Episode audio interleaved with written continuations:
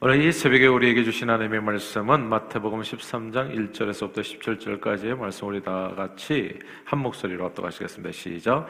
그날 예수께서 집에서 나가사 바닷가에 앉으심에 큰 무리가 그에게로 모여들거늘 예수께서 배에 올라가 앉으시고 온 무리는 해변에 서 있더니 예수께서 비유로 여러 가지를 그들에게 말씀하여 이르시되 씨를 뿌리는 자가 뿌리러 나가, 나가서 뿌릴 새 더러는 길가에 떨어짐에 새들이 와서 먹어버렸고 더러는 흙이 얕 얕은 돌밭에 떨어짐에 흙이 깊지 아니하므로 곧 싹이 나오나 해가 돋은 후에 타서 뿌리가 없으므로 말랐고 더러는 가시 떨기 위에 떨어짐에 가시가 자라서 기운을 막았고 더러는 좋은 땅에 떨어지며 어떤 것은 백배 어떤 것은 육십 배 어떤 것은 삼십 배의 결실을 하였느니라. 귀 있는 자는 들으라 하시니라.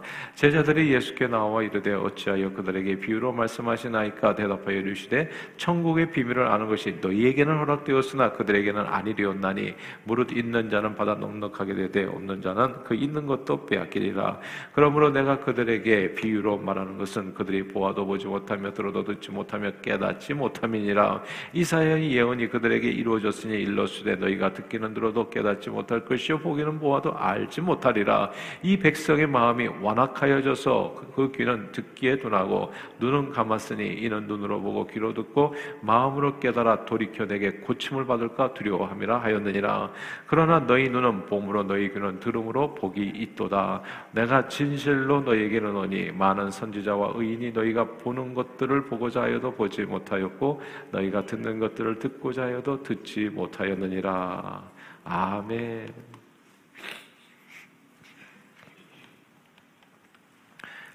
고등학교 때 영어 수업 시간으로 기억합니다. 저는 영어 교과서의 실린 내용을 보면서 정말 숨이 멎는 듯한 감동을 받았었습니다. 그건 태어난 지 얼마 안 돼요. 심한 열병으로 인해서 시력과 청력을 잃고 중복 장애를 갖게 된 헬렌 켈러 여사의 글 사흘만 세상을 볼 수 있다면 이라고 하는 에세이 내용이었습니다. 아, 그글 속에서 헬렌 켈러는 숲속에서 긴 산책을 하고 돌아온 친한 친구에게 무엇을 보았느냐고 물어봅니다. 그때 nothing particular 특별한 것은 없다고 답한 이 친구의 말에 보는 것은 차치하고 그저 사물을 만지는 것만으로도 흥미로운 것을 수백 가지나 찾을 수 있었던 이 헬렌 킬러 여사는 큰 충격을 받습니다. 이 소설을 사실 아, 이 에세이를 53세에 썼죠. 53세. 아, 그리고 이제 사흘만 볼 수 있다면 이라고 하는 아, 그 책을 통해서 본인이 사흘만이라도 눈을 뜰 수 있다면 보고 싶은 내용이 무엇인지를 이제 기술을 한 겁니다. 헬렌은 시각을 찾게 된다면 맨 처음 맨 처음 보고 싶은 것이 자신에게 소중한 사람들의 얼굴을 보고 싶다 했습니다. 친구들을 가까운 사람들을 모두 불러서 이제 그들의 얼굴을 오랫동안 들여다보고 어, 그리고 그들 내면에 깃든 아름다움의 외적 증거를 마음에 새기겠다고 했습니다. 아, 그리고는 숲으로 산책을 가고 그 다음날 일찍 일어나 밤이 낮으로 변하는 기적을 목격하고 박물관과 미술관을 가서 세계의 역사와 예술 작품을 보고 연극 공연을 감상하겠다. 첫날은 자기 친구들 보고 둘째 날은 이제, 이제 연극도 보고 어, 그리고 미술관도 보고 세계 역사도 보고 이제 이렇게 하겠다는 거죠. 근데 이제 마지막 날 보고 싶다는 것이 흥미로웠어요. 마지막 날에는 이제 하루밖에 없잖아요. 맨 마지막 날 다시 이제 보지 못하는 아, 그런 날이 이제 곧 오는 이제 마지막 날에는 다른 사람들이 하루하루 살아가는 평범한 삶을 보고 싶다고 했어요.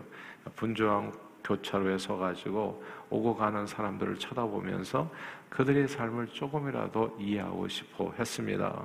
아, 그는 이렇게 얘기했어요. 사람들의 미소를 보면 저는 행복해질 겁니다. 결정을 내리는 그 진지한 표정을 보면 자랑스럽게 여길 거고요. 아, 고통을 보면 함께 동정할 겁니다. 내 눈은 행복해 보이는 사람에게도 슬퍼 보이는 사람에게도 열려 있습니다. 이렇게 고백했습니다.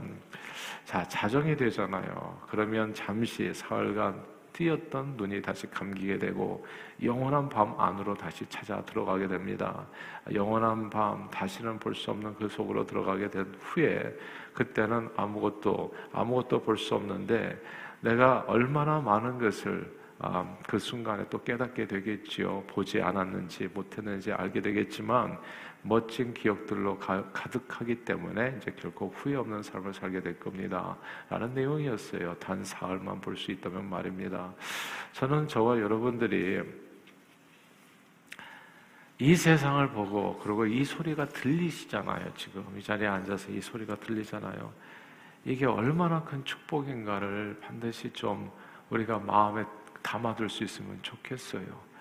하루하루 정말 우리는 기적 가운데 살아가요. 한순간도 그래서 오늘도 우리가 네 마음을 하나님에 바치라고 얘기하는데 정말 생각해 보면 항상 기뻐하는 게 맞아요. 예. 그리고 범사에 감사하는 게 크게 옳아요. 그러니까 우리는 아 어떻게 얘기해야 되나? 1년 365일 날 새털같이 많은 시간에 진짜 문제없이 살았던 시간이 훨씬 더 많아요. 지금까지 뭐 제 평생을 살아오면서 무탈하게 있었던 시간이 훨씬 더 많다고요. 근데 우리는 꼭 기억이 아, 가슴 아픈 기억만 남아요. 예. 인간 관계에서도 부부 간에도 보면은 서로 잘했던 기억이 훨씬 더 많아요. 그럼에도 불구하고 꼭 안 좋았던 기억만 다 이렇게 이 그냥 수집하고 채집해가지고 아 그래서 그것만을 마음에 두고 원한으로 살아가는 울분으로 살아가는 사람들이 적지 않은 거예요. 한번 생각해 보세요. 눈으로 볼 수 있다는 것이 얼마나 큰 축복인지, 이 소리가 들린다는 것이 얼마나 큰 하나님의 은혜인지 말입니다. 그러면서 헬란 켈러의 글을 보면서 이 세상에 과연 누가 장애인가를 다시 한번 생각해 보게 됐어요. 눈을 가지고도 세상의 아름다움을 보지 못하고 귀를 가지고도 하나님의 창조하신 세상의 즐거움을 누리지 못하고 이 마음을 가지고도 살아있는 심장을 가지고도 하나님께서 주시는 기쁨과 감사를 느끼지 못한다면 진짜 누가 살아있는 사람이고 누가 보는 사람이고 누가 듣는 사람인가 그야말로 눈뜬 시각장애인이요 듣는 청각장애인이요 살아있다 하나 죽은 자가 아닐까 싶습니다. 오늘 본문에서 예수님께서는 그래서 이 말씀을 하는 거예요. 놀랍게도 눈과 귀로 멀쩡히 보고 듣는 사람들을 향해서 씨 뿌리는 자의 비유를 들어 저들이 귀가 듣기에 둔하고 눈은 감았다 말씀하셨습니다. 보기는 보아도 알지 못하고 듣기는 들어도 깨닫지 못하는 눈뜬 시각 장애인이요 듣는 청각 장애인이라 어쩌다가 인생들은 보아도 알지 못하고 들어도 깨닫지 못하는 이런 헬렌 켈러와 같은 영적인 중복 장애인이 된 걸까요 도대체 왜 이런 중복장애요? 그 이유가 오늘 본문에 나오잖아요. 오늘 본문 15절 말씀입니다. 아, 마태복음 13장 15절 읽어볼까요? 시작. 이 백성들의 마음이 완악하여져서 그 귀는 듣기에 둔하고 눈은 감았으니 이는 눈으로 보고 귀로 듣고 마음으로 깨달아 돌이켜 내게 고침을 받을까 두려워하리라 하였느니라. 아멘. 여기에서 주목해야 될 게 마음이 완악하여져서입니다. 마음이 완악해지니까 눈이 보아도 소용이 없어요. 이런 거 아십니까, 여러분? 마음의 슬픔은요, 세상의 잿빛으로 변합니다. 마음이 기쁘면 세상에 이제 색깔들이 살아나기 시작하고, 이게 내 마음에 달려 있어요. 우리는 세상에 자꾸 어둡다고 세상을 비판을 해. 누가 이렇다, 뭐가 그렇다. 세상은 아무 문제도 없어요. 다른 사람도 문제가 없어요. 내 마음에 끼고 있는 안경이 문제인 거예요. 안경이 시꺼먼 거예요. 그러니까. 예. 그러니까 이게요. 하, 기쁘게 사세요. 기쁘게. 예. 주님의 안경을 끼고 사세요. 바리새인들은 늘 지적하는 사람이 바리새인이에요. 맨날 요게 문제고 저게 문제고 이 세상에 누구 때문이고. 예수님은 세상을 선하게 봤어요. 그러고 항상 구원하려고 할 거예요. 누구 죄 때문이 아니라 구원하는 것이라. 근데 이렇게 또 말씀하면 우리는 또 누가 바리새인인가 또 찾아다녀요. 그래서 세상에 바리새인 천지라고 저 사람이 바리새인이나 누가 그렇게 말하는 사람이 바리새인이에요. 예수님은 다 사랑하셨어요. 그 마음으로 내가 살면 되는 내가 내 마음 그 마음으로 우리가 마음이 완악해져서 볼 것을 보지 못하고 아름다움을 보지 못해요. 그리고 이 멋진 모습들을, 멋진 내용들을 듣지를 못한다고요. 예수님은 씨 뿌리는 비유에서 이 마음이 얼마나 중요한지를 이야기한 겁니다. 좋은 씨와 그 씨를 받는 밭에 대해서 이야기하셨잖아요. 밭이 길가, 돌밭, 가시떨기, 그리고 좋은 땅입니다. 뿌려진 씨는 똑같아요. 하나님의 말씀은 똑같이 뿌려지는데 받아들이는 사람들의 마음밭이 중요하다는 거지요. 똑같은 하나님의 말씀의 씨앗도 어떤 마음밭에 떨어지느냐에 따라서 맺히는 열매가 달라집니다. 똑같은 이슬을 먹어도 소가 먹으면 젖이 나오는 거고 우유가 독사가 먹으면 독이 나오는 거예요. 선한 말씀, 마음으로 주님의 말씀을 받으면 병이 치유되고 귀신이 쫓겨나고 죄가 용서받고 나병 환자가 고침받고 천국 영생의 축복을 죄인이 누리게 되지만 악한 마음으로 주님의 말씀을 받으면 안식일 날 귀신을 쫓아주고 사람을 치유하고 그 영혼을 구원해 주어도 늘 예수님을 정죄하고 귀신 들렸다 정죄하고 그리고 죽이려고 궁리하는 바리새인처럼도 될 수 있는 겁니다. 마음이 완악해지면 눈이 있어도 선하신 주님 을 알아볼 수 없고 마음이 완악해지면 귀가 없어도 주님의 음성을 들을 수 없습니다. 눈앞에 창조주 여호와 만왕의 왕 만주의 주를 두고도 그분을 알아보지 못해서 단 한 방울의 은혜도 받아 누릴 수가 없습니다. 그러나 주님을 알아볼 수 있는 것이 진짜 큰 축복입니다. 저는 이런 축복이 저와 여러분들의 삶에 임하기를 주 이름으로 축원합니다.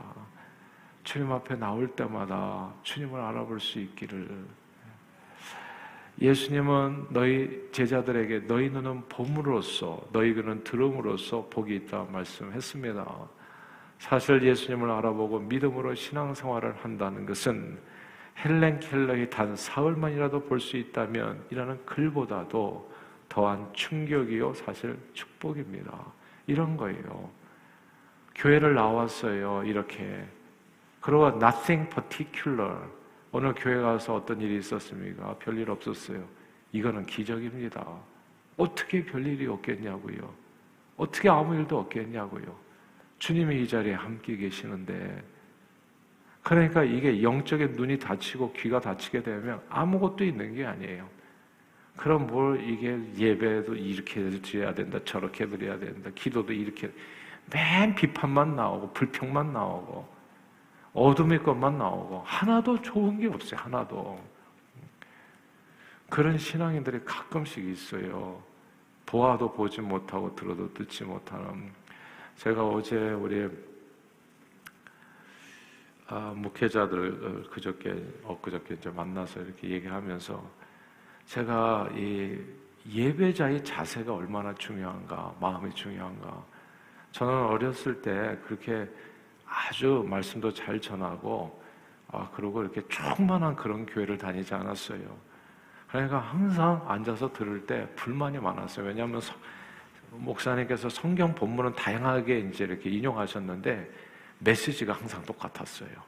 그게 어떻게 그럴 수 있는지 모르겠는데 아무튼 메시지는 항상 똑같아요. 예, 어떤 말씀을 하든지. 그러니까 그게 이제 별로 은혜가 안 됐었는데, 근데 하나님께서 저에게 대오각성하게 하는 그런 계기가 있었어요. 그러니까 언제 어디서나 하나님의 음성을 들을 수 있는. 그러니까 어쨌든 성경 말씀을 읽는 거잖아요. 성경 구절을 읽을 때도 은혜가 되더라고요. 정말 하나님께서 은혜를 주시니까 듣는 자의 마음이 중요하다는 거. 하나님의 말씀이 떨어졌을 때 내가 그 마음을 어떤 마음으로 받아들이는가? 너희 마음이 완악하기 때문에 네가 듣기는 들어도 듣지 못하고 보아도 네가 깨닫지 못한다. 뭐가 문제였다고요? 마음이 문제였다고 계속 이야기하는 겁니다. 저는 믿음 생활을 가볍게 하시는 분들을 보면 참 안타깝게 생각이 돼요. 그거 마치 헬렌 켈러 친구처럼 숲속을 긴 시간 산책하고도 별일 없었다고 말하는 것과 같기 때문입니다. 예수 신앙생활 속에는 오늘 성경에 예수님 말씀하시는 것처럼 이게 얼마나 대단한 일이냐 하면 구약 성경 시대 많은 선지자들과 의인이 그렇게 보고 싶어 했지만 결코 보지 못했던 그런 하나님의 놀라운 은혜와 축복을 저와 여러분들의 이 교회 생활, 신앙 생활에서 누리고 있는 거예요, 지금. 근데 이게 전혀 그런 감이 오지를 않는다면 그건 하나님의 문제겠습니까? 그게 아니죠. 예수님의 문제겠냐고요. 너희 마음의 완악한 연고로 너희가 보아도 보지 못하고 듣지도 들어도 듣지 못한다고 문제는 우리 마음입니다. 그러므로 늘 말씀과 기도로 자기 마음을 돌아보고 성령의 도우심을 받아서 하나님 앞에 열린 마음으로 나아가는 저와 여러분들이 다 되시길 바랍니다. 그래서 항상 여러분과 저희 눈이 봄으로써 복을 받고 또 저와 여러분들의 귀가 하나님의 음성을 들음으로써 복을 받아 정말 주님 앞에 온전히 드림에 대해서 주의 영광을 위해서 존귀하게 쓰임 받는 또 오늘 하루가 되시기를 주 이름으로 축원합니다. 기도하겠습니다.